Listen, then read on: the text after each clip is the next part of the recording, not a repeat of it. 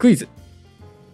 次のうちうん。同様に数えられるのはどれでしょうか？おおいい質問はい。だねクイズですね。一つ目。うん。カゴメカゴメ。うん二つ目。赤トン。うんうん。二つ目、あ三つ目。泳げたい焼きくん。うん。三つ目。鉄腕アトムうん。さあこの4つのうち同様に数えられるのはまあ1つとは限りません。どれでしょうか？あーそもそもね。同様の定義が怪しいんですけど、ここは民族学的な知見から広く取ります、はい。全部。お。この正解は難しいんですね。うんそうでしょうね。そうなんですよね。めちゃめちゃ言い切らねえな前回ですね、はいはい。えー商家の歴史とその特徴について見てきたわけなんですけれども、やりましたね。はい、今回は同様はい同様編に行きたいと思います、まあ、前回の商家が意外と戦略的に組み込まれてそうですね。あの作ってから普及させていったみたいな過程が見えてきたわけですけど、はい。同様の方はどうなんでしょうね。どうなんでしょうか、うんということなんですが、はい、あの僕にとって同様ってなんか存在感薄かったんですよ。どうですか？うん。いやどうだろうなその今結局同様の定義っていうのが実は曖昧なんだけど、うんうんうん。ただ民族学的な研究対象ではあるんですようんなるほ同ど様ってね。でもねその例えば冒頭のクイズうんに一回戻りますけど、うんうん。あそこで言われた曲はさ結局よく聴く曲だったし、うん。個人的には全体的に馴染みのある曲なんですよね。うんうんうんから僕としてそんな距離感ないかなって感じ。ああ本当、うんうん。そうかそうか、まあ、これはね人によって様々あるとは思うんですけど僕の、まあ、個人的な意見としては、うん。なんか唱歌の曲のタイトルをダーって見た時は結構知ってる曲がいくつもあったんですけど、はいはいなんか童謡を見るとなんか知らんなとか実際に曲聴いて楽譜見たりしても、うん。なんか別に知らんなっていう曲がピンとこないな結構多かったんですよね。うん。まあ、もちろんあの最初に挙げたようなね、うん。クイズの選択肢の曲は知ってるんですけど、うんうんでただですねそんな童謡なんですが、そんな童謡を探っていくとですねなんとクラシック音楽にも通ずるとある問題点が浮かび上がってきたんですね。問題点、うんこれを探っていこうと思います。はい。え冒頭のクイズではですね、うんえ選択肢の曲が童謡に当てはまるのかということを考えていただきました。カゴメカゴメ、うん。赤トンボ、はい泳げたい焼きくん、うん鉄腕アトムの4つですね。うんうんうん。でね、黒川君がね、言ってくれた通りね、この童謡の定義っていうのはね、うんこれまた難しいんですよ。いや、そうですよね。うん絶対難しいなと思った。難しいだって、字面から見ると、うんあの、子供が歌って楽しむための曲だと思うんですよ、多分ね。だから、それって時代性をね、かなり反映するから、ね今だったらぶっちゃけ夜にかけるもね、どういうかしてもおかしくないんじゃないかな。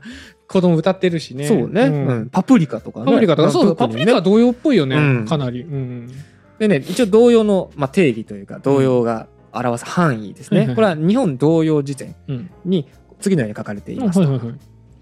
えー総称的なニュアンスで用いられる場合には、子供の歌う歌の全般を意味していて、えー近代以前よりのわらべ歌はもちろん、明治期に学校教育の場を主軸として起こった唱歌、うん。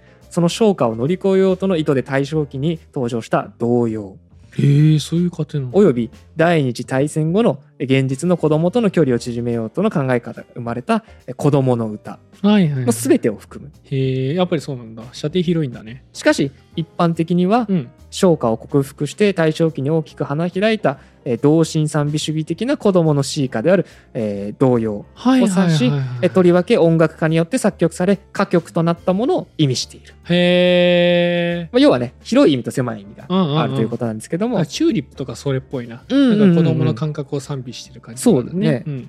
まあ、広い意味で言えば、えー前回扱った唱歌も含めて子供が歌う歌全般っていうのが童謡だとはいうわけで、まあ、さっきの選択肢は全てが童謡だとうんうん言えるわけですね。講義の同様だね。そうですそうです。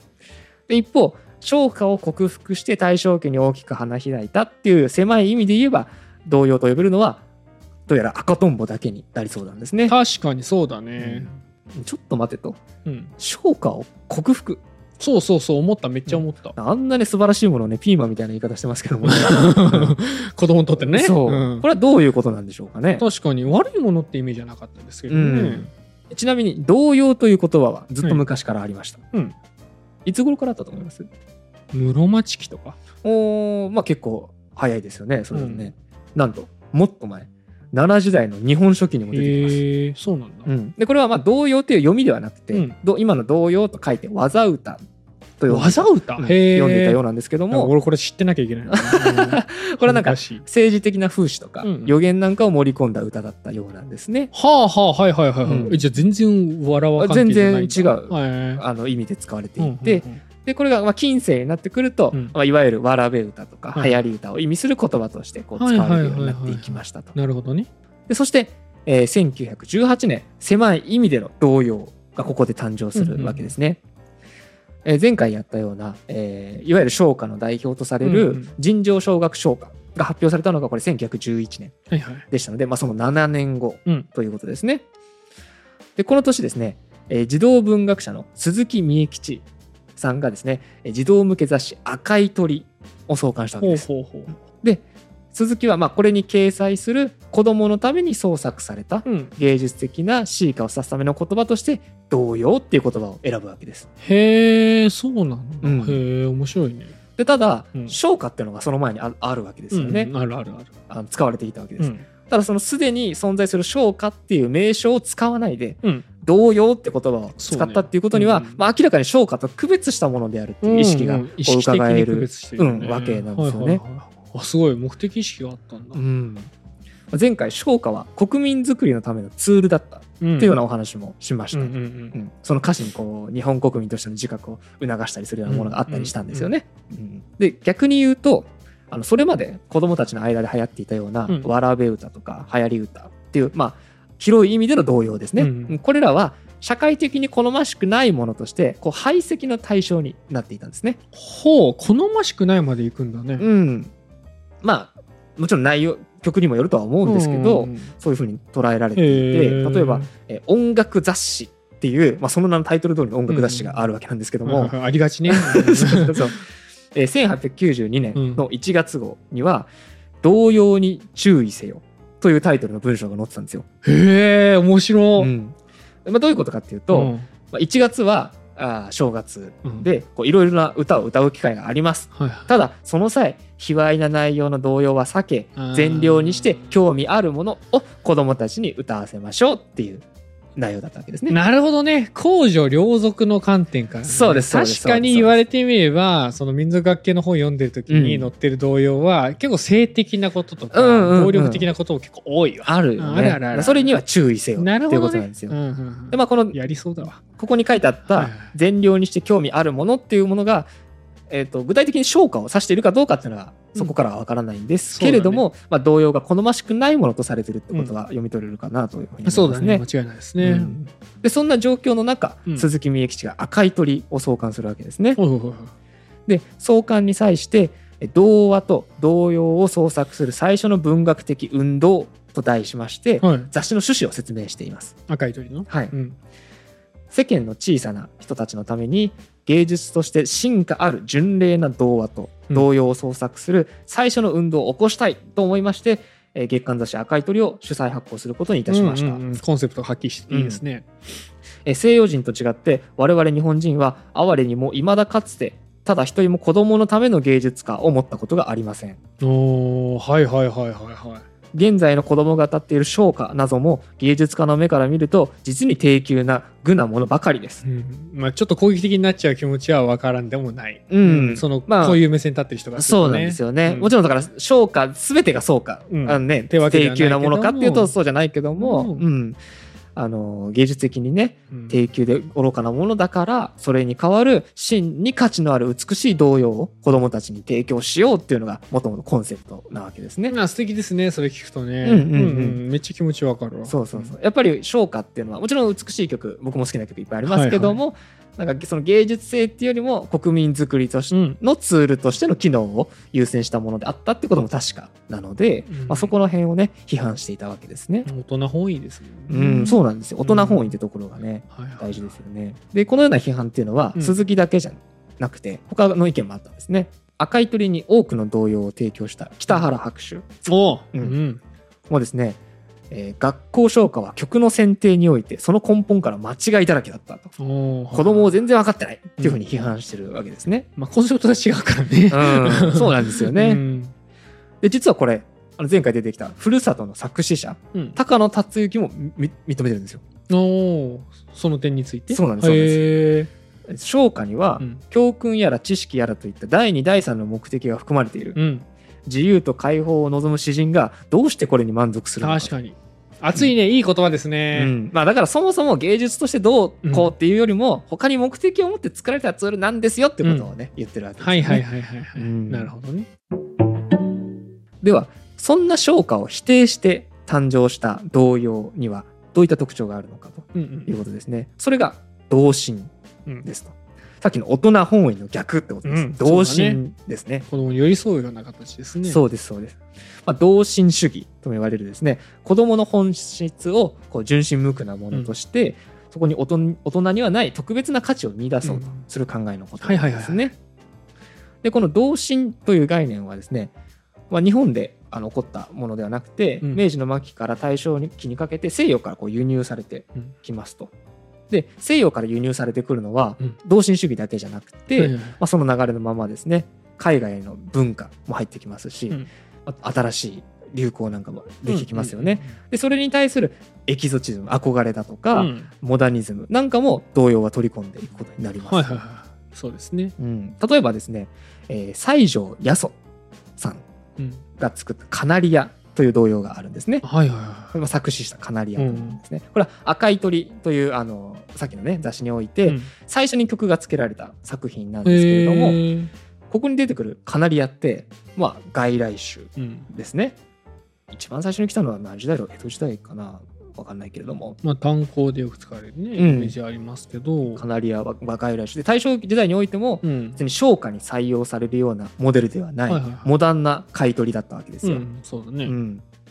でこの曲の終盤に出てくるような象牙の船とか銀の貝、まあ、オールですね、うんうんという言葉も、まあ当時からすればかなり西洋的でハイカラな表現そうだね。だとうんうん。確かに確かでこれ曲聴いたらわかるんですけど何より途中でね表紙が4分の2拍子からうん8分の3拍子に変わったりだとか、にへえ変調すんの？えっと、まず表紙が変わるんですよ。あ表紙の方かそうそうそうこうと捉えていたのうんが、タンタンタンタンタンって変わっていく。面白い楽しいねそうでその変わったところが急に暗い響きになるっていったようなこう従来のわらべ歌とか唱歌には見られない斬新な表現というのが本当だね使われているんですね。へまあ、つまりその童謡っていうのは当時の西洋の考え方だとか、進んだ流行っていうのを取り入れたものだったっていうことがわかるんですね。ーそうだね。ううん。ん一番ポップですね。ううん。んでただこういったそのエキゾチズムエキゾチズムとかうん。モダニズムを取り入れてったこともあって、最初期の童謡っていうのはなんか全ての人々っていうよりも一部のエリートに好まれたっていう側面もどうやらあったようなんですよね。うん。若干エゴっぽくなっちゃってるね。うん、なんかその点はそうなんだよね。うん。でさて先ほどカナリアに赤い鳥において最初に曲がつけられたって言ったと思うんですよ。ちょっと不思議に思いません？最初に曲がつけられたって。いやどうなんだろう私の理解では、うんその雑誌だからさ、うん基本的に詩がバーッと毎回掲載されて、でカナリアはその中からピックアップされてこの詩好きだから曲つけたるよって人が出てきたっていう流れだとう思った。んまあ、でもそういう流れなんですけど、でも童謡雑誌なんですよね元赤い鳥って。うんそうだねねだけどその童謡雑誌に五線譜が書かれてないんですよ。そうや。そう。読み物だったら分かるんですよただの。うんうんうん。でもそれ童謡雑誌だから。ああそうか。そもそもの話そうか、そうそうそう何やっとんねん。こあの作曲家の皆さんここから選んでくださいじゃないんですよ。そうか皆さんこれが童謡雑誌ですなんですね。はいはいはい、うん。なのにうん。ないんです。実はその最初期の赤い鳥には旋律がついてなかったんですよ。なんで？何考えてもう本当に国語の教科書みたいに詩だけが書いてある。刺繍じゃん。そう詩集なんですよ。え？な何がびっくり。したいの？そう。童謡に旋律がないってどういうことって感じだと思うなんんかですけど。一回さ俺それさスルーしちゃったのよ、うん。普通に受け止めちゃって、うん。まあ多分詩だけ書いてあるんだろうなっうん。てなってたんだけど。でそれがさ童謡雑誌だと考えたらさおかしくえない。おかしいよ、うん。なな何やってんだい？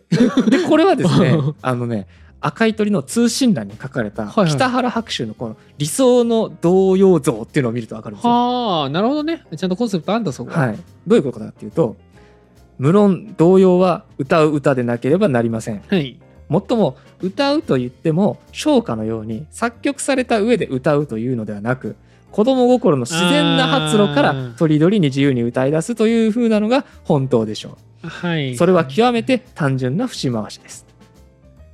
えーどうしてもさえー童謡は作曲しないで子どもたちの自然な歌い方に任せてしまった方がむしろ本当ではないかと思われますと。北原にとってうん童謡はこう大人によって作曲されるものではなくて子供が自らの口で思い思いに歌い出すべきものだったんですね。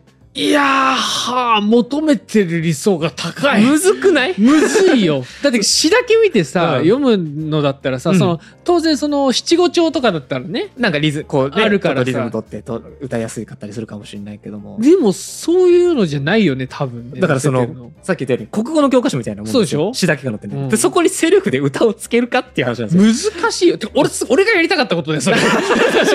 そうだ。そうだそうだ。できなかったんだもうだからすでに作曲能力ありますよねみたいな。そうそうそうそう。いう状態だよね。わけだよ。子供に対してそれを求めてまあ、うん。そうそういうこう無垢な可能性みたいなのね、うん。無垢ゆえの可能性みたいなのを求めてたんだろうけど、ロマン主義だよそれは。うん、うん。そうなのよ。そうなの。すごいロマン主義的だよで難しいでしょ？難しいと思うし、うん。すごいエゴい。そう。めちゃめちゃエゴを感じる。北原さんのエゴがね、詰まってるわけよ。うんうんうん。で、実際、この北原さんの理念っていうのははいはい。広く受け入れられなくて、うん。赤い鳥には、おい、学校をつけてくれっていうと読者の声が殺到するわけですよ。そりゃそうだよ、うん。いや、ちょっと教えてくれと。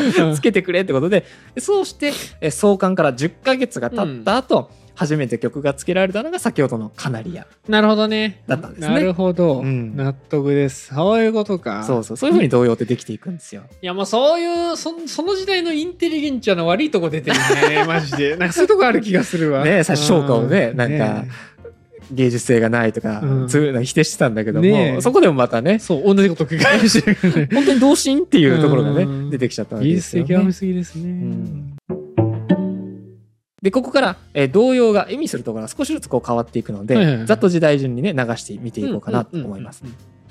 で、この後、レコードとかラジオが普及してきます。うんうん、でそうすると童謡は一部のエリートだけではなくて広くみんなに聞かれて歌われるようにはいはいはいなっていくんですね。本来あるべき形ですねそうですそうです。それがみんなが聴ける形ですよね。同様ですよね、うんでそれまで童謡っていうのはまあもちろん楽譜もあったんですけど、うんあの口伝えでねこう伝わっていたわけですよ。まあ交渉伝承ですね。そうそうそうこういう歌ですよっていうのが伝わってきたわけなんですけどレコードがあの、ね、出てきたことによって、うん。レコードを通して正確に伝わっていくわけですね。でそうすると大衆が正しくはっきり覚えてその歌を歌うようになってくるんですよ。出ないといけないまでいきますよね。そうそうそうそうそうこい類のものはね、だから情報が耳に寄ってくるんですね。うん。そのさっきまで大事だったのは雑誌に書かれているどういう言葉かだったんですよ、もう北原はその究極ですよね。ね。の言葉から生み出せってことですからね、うん。だけど今大事なのはレコードを通して聞こえてくる音です。どういう音かの方になるんですね。で必要な情報が視覚から聴覚に移っていると。すると童謡と唱歌うん。の境界っていうのがどうやらあやふやになってくると、ね。うん。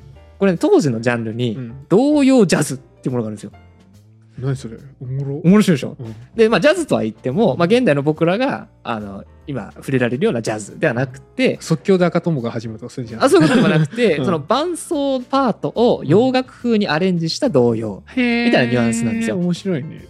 でもそこにはえっ、とどもともと童謡だったものもあればもともと唱歌だったものもあって、どそれをひっくるめて童謡ジャズ。うん。と呼んでいたのでもう正直童謡でも唱歌でもどっちでもいいよねみたいな感じになってきたんですよね。要はさっき言った通りレコードやラジオが普及してきて、大事な情報はどうい音がするのかうんですから、もうそれが唱歌なのか童謡なのかっていうのはもう大した問題ではないわけですよ。うんなんかね唱歌の反発から生まれた童謡っていう歴史を見るともうなんかその影はもうすっかりどこへやらっていう感じですよね。ね。うん、まあまあね、本当こういうことあるね。あるよね。くある、う本ん、で次に。うんまあラジオレコードから聞こえてくる音が大事なわけなんですが今度はその声の持ち主誰が歌うかってことがあの大事になってくるんですよね。はいそこに意識が向くようになります。誰が歌うか？例えば歌のお姉さんうに大人が歌ったりとうんか、あとはあのね小さな女の子がポニポニ歌ってたみたいな感じで子供が歌うっていう場合もあるわけですよポ。ニョポニョ歌ってたって初めて聞いたよ。あポニポニ歌ってなかったっけ？うんポニョを歌ってあそうそうそうそういうことか。あそうかそうか。でそのとりわけでその子供が歌う童謡っていうのはねそのあどけなさとか可愛さみたいなのが人気を博していくわけですね。うんうんそこで子供には童謡っていうイメージがねこうそこでバチッとまた固まってくるわけなんですけども、まあこれを打ち破ったのが美空ひばりさんですね。おお、そうなんだ。へえ。え。ー12歳ながらにこう大人顔負けの歌唱力で童謡ではなく流行り歌を歌うということでそれまでの時代感覚っていうのを大きくね揺るがした存在だったんだなってことが同様の歴史から見てもわかるんですけど。へえそれは偉大だわ。すごいよね。何がすごいんだろう。ってなあんまりわかんないじゃない、うんわかんないわかんないわかんない。わかん。ないでも美空ひばりさんってこういうところでねやっぱりその時代と、まあ、その時とは少しまた違った、あうん、偉大さを持ってるんですよあね。へえそれは面白い。その観点で彼女を見たことが一度もなかったですね。うんうんうんうん。うんでそして、うん。まあ、次第に、まあ、美空ひばりさんに代表されて要はもう子供イコール童謡みたいな結びつきは薄くなっていくわけですよ。うん。ってことは、えー子供歌手ブームっていうのは薄れていきます。そうだねそうだね。で注目の対象は誰が歌うかから次どの番組の歌なのかっていうふうに移ってくるわけですね。すげえメディアがめっちゃ絡んでくるね。うん。まあレコードの時代からそうだったそうですそうです。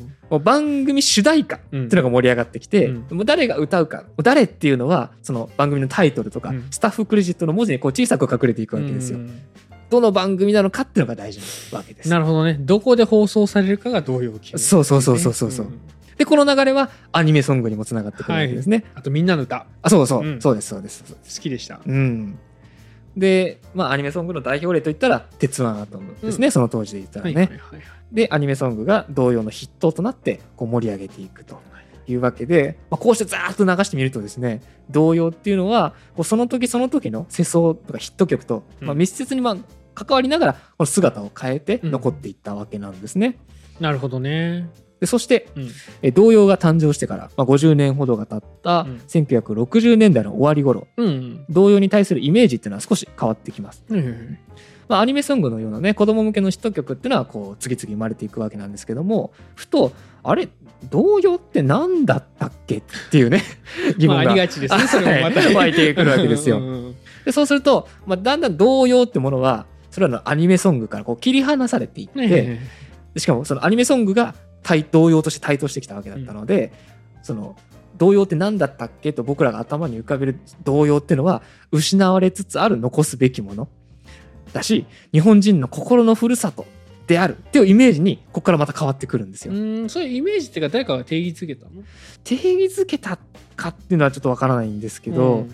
まあ、これはなんでこういうふうな考えが広まってたかっていうと、いあの一個言われてるのは1968年うん。明治100年うんですね、この時。これをきっかけに古いものとか伝統的なものの再発見や保護うん。に対する関心が高まっていったっていうことが、まあ、背景にあるんじゃないのかっていうことがまあ指摘されていますね。どね。うんまあ、このね日本人の心のふるさと失われつつある残すべきものっていうイメージは昇華に対するそれと一緒ですよね。ね。ここでそのイメージが出来上がってくるわけですね。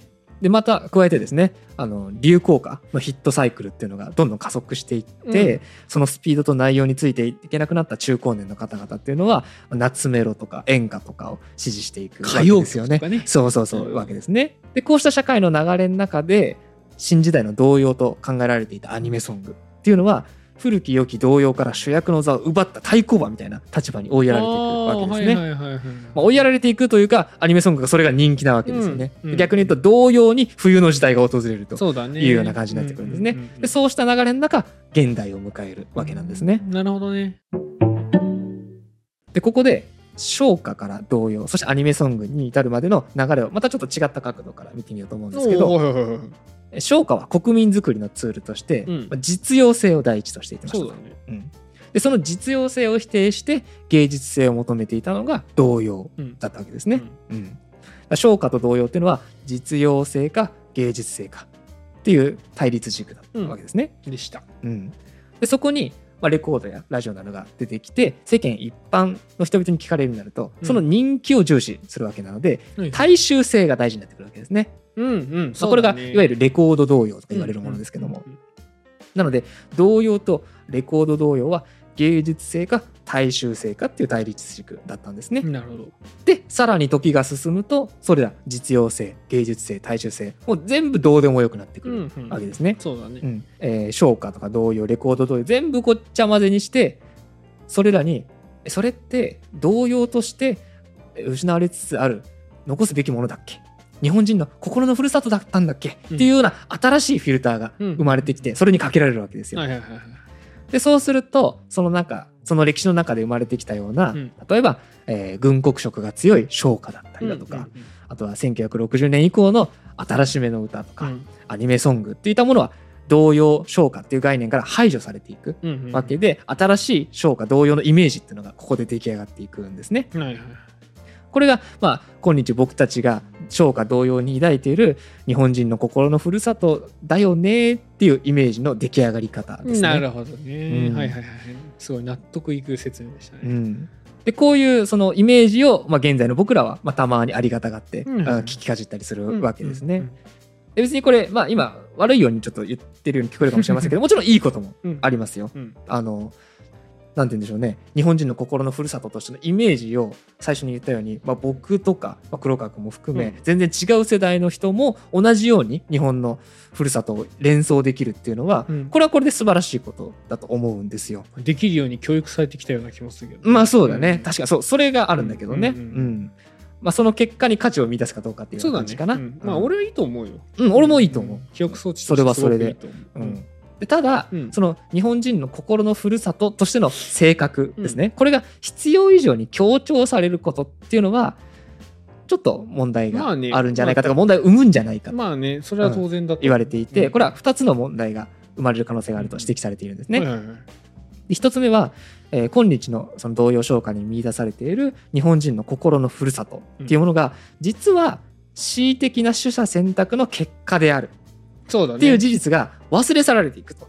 うん。はいはいはい、はい、でその結果理想郷としての歌の世界っていうのがこの国の実際の過去として短絡的に結びつけられてしまうと。そうですね。う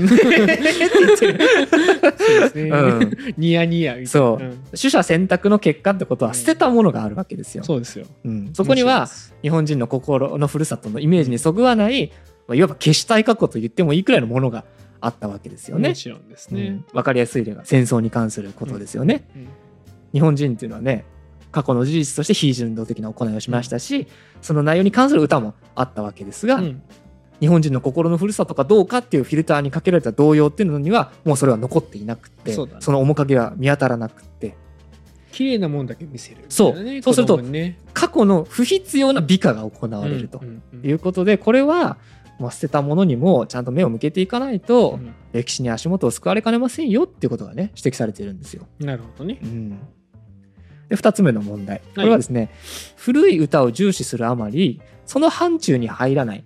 比較的新しい歌に対して人々の意識が向かなくなること。ねですね。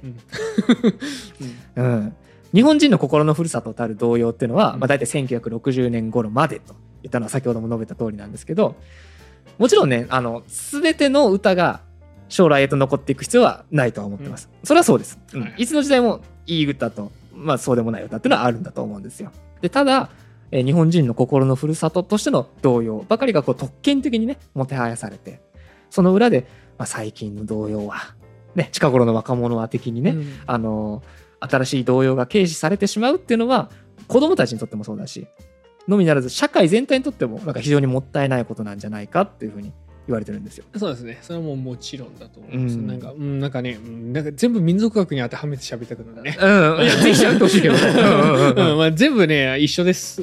そうよね。ほぼほぼ一緒です、うん。うん。で、えー詩人の坂田博夫さんっていうのはですね、1986年に出したエッセイの中でこのようなことを言ってるんですね。はいえー子供の時吸った風は一番甘いものであり、うん。まあ、戦争中に軍国的唱歌を歌った人にはそれが何よりの宝でえー少女童謡歌手、まあ、あのちっちゃい子供の童謡歌手ですね、これが全盛時代に育った人はその当時の歌が宝となるだろう、うん。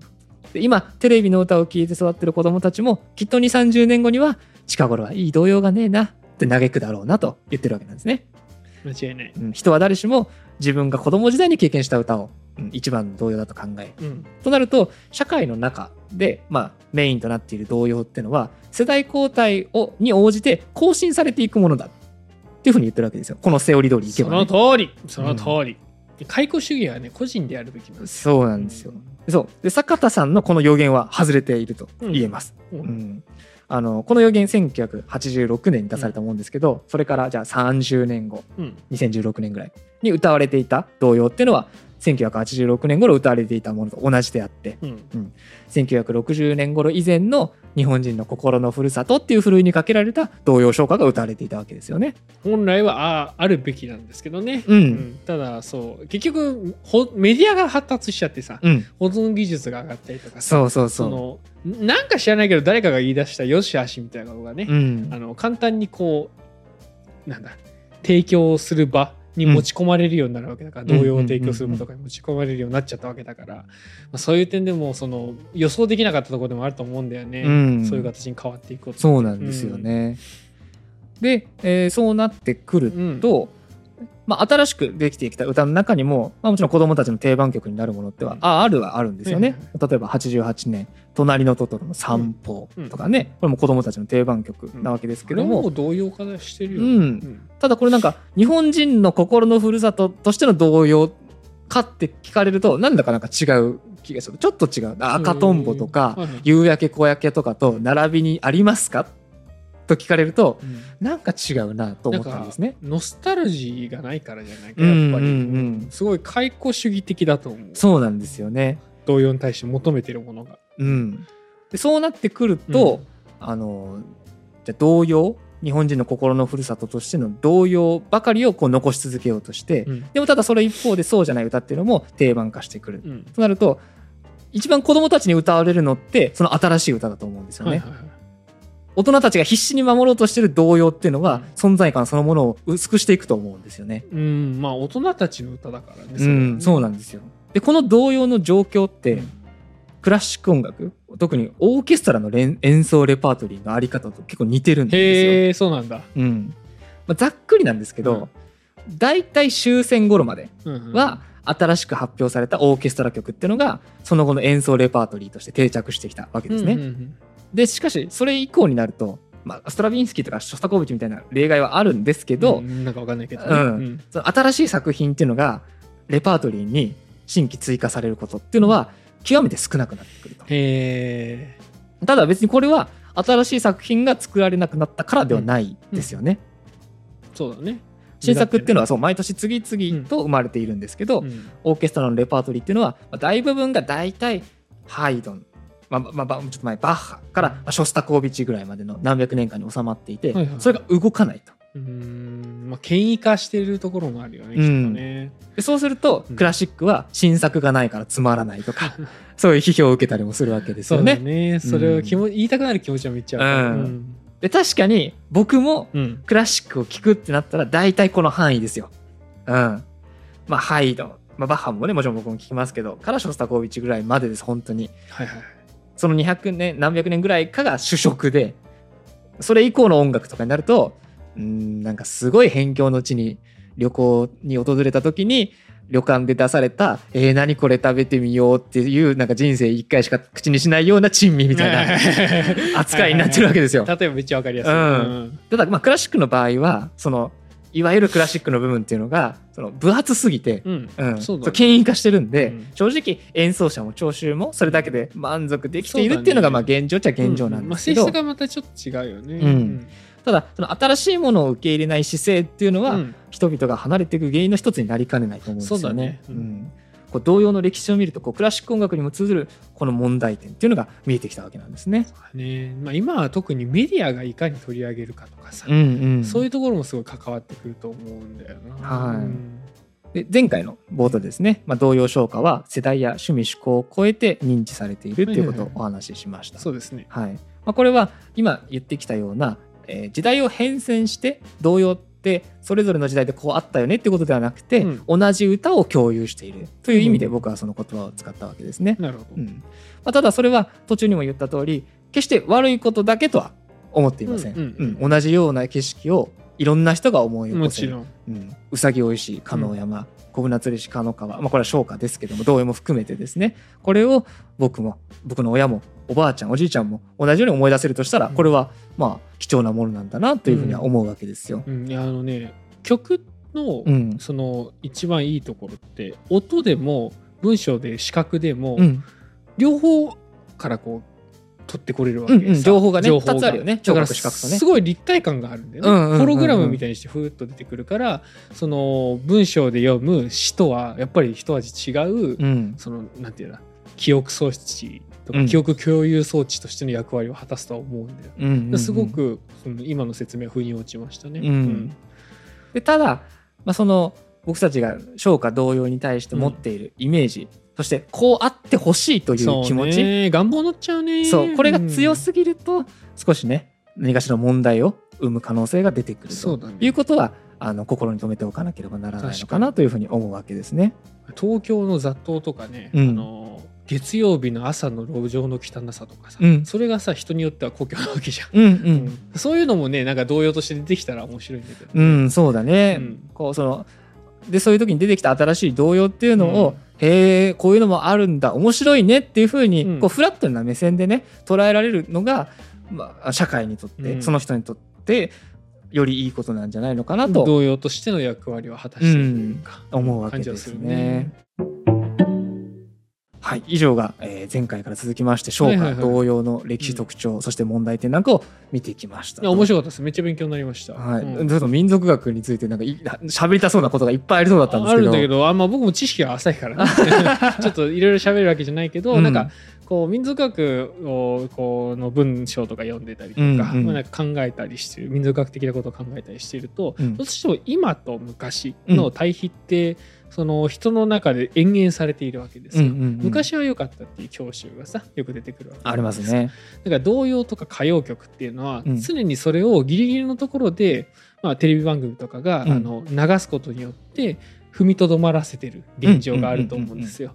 歌謡曲だって僕らの時代からしたらさ今度は僕らのポップス好きなポップスが流れてるかもしれないよ、うん。40年後60年後、うんうんうんその頃じゃあ歌謡曲やってるかっていうと多分それを聞きたいと思ってる人はほとんどいないからやっていないし、うんうんだからこうそうあるべくしてなっていっているものだっていう認識もあるわけ。うんうんうん。だからなんかそのなんだろう今の歴史とか聞いててそ童謡研究とかねしていく人たちのうん。その歴史性とのね、こう検討歴史性との検討の中での葛藤とかっていうのが、まあ、きっとあったんだろうなっていうのがあって、まあ聞いてて興味深いなと思いましたね。うんうんうんまあ、ということなので、うん。まあ、皆さんはね、まあ、もちろんいい歌うん。うんいっぱいありますし、うん。それは別に捨てるべきものでもないとは思いますが、はい。はいまあ、古い歌新しい歌あのフラットな目線で自分が気に入ったなと思う歌をあの歌い継いでいけばいいんじゃないのかなと思っていますね。うんうん。何かに固執するではないってことそうですすでね。